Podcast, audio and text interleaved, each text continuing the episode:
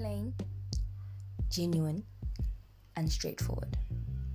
Ever heard of the saying you're entitled to your own opinion?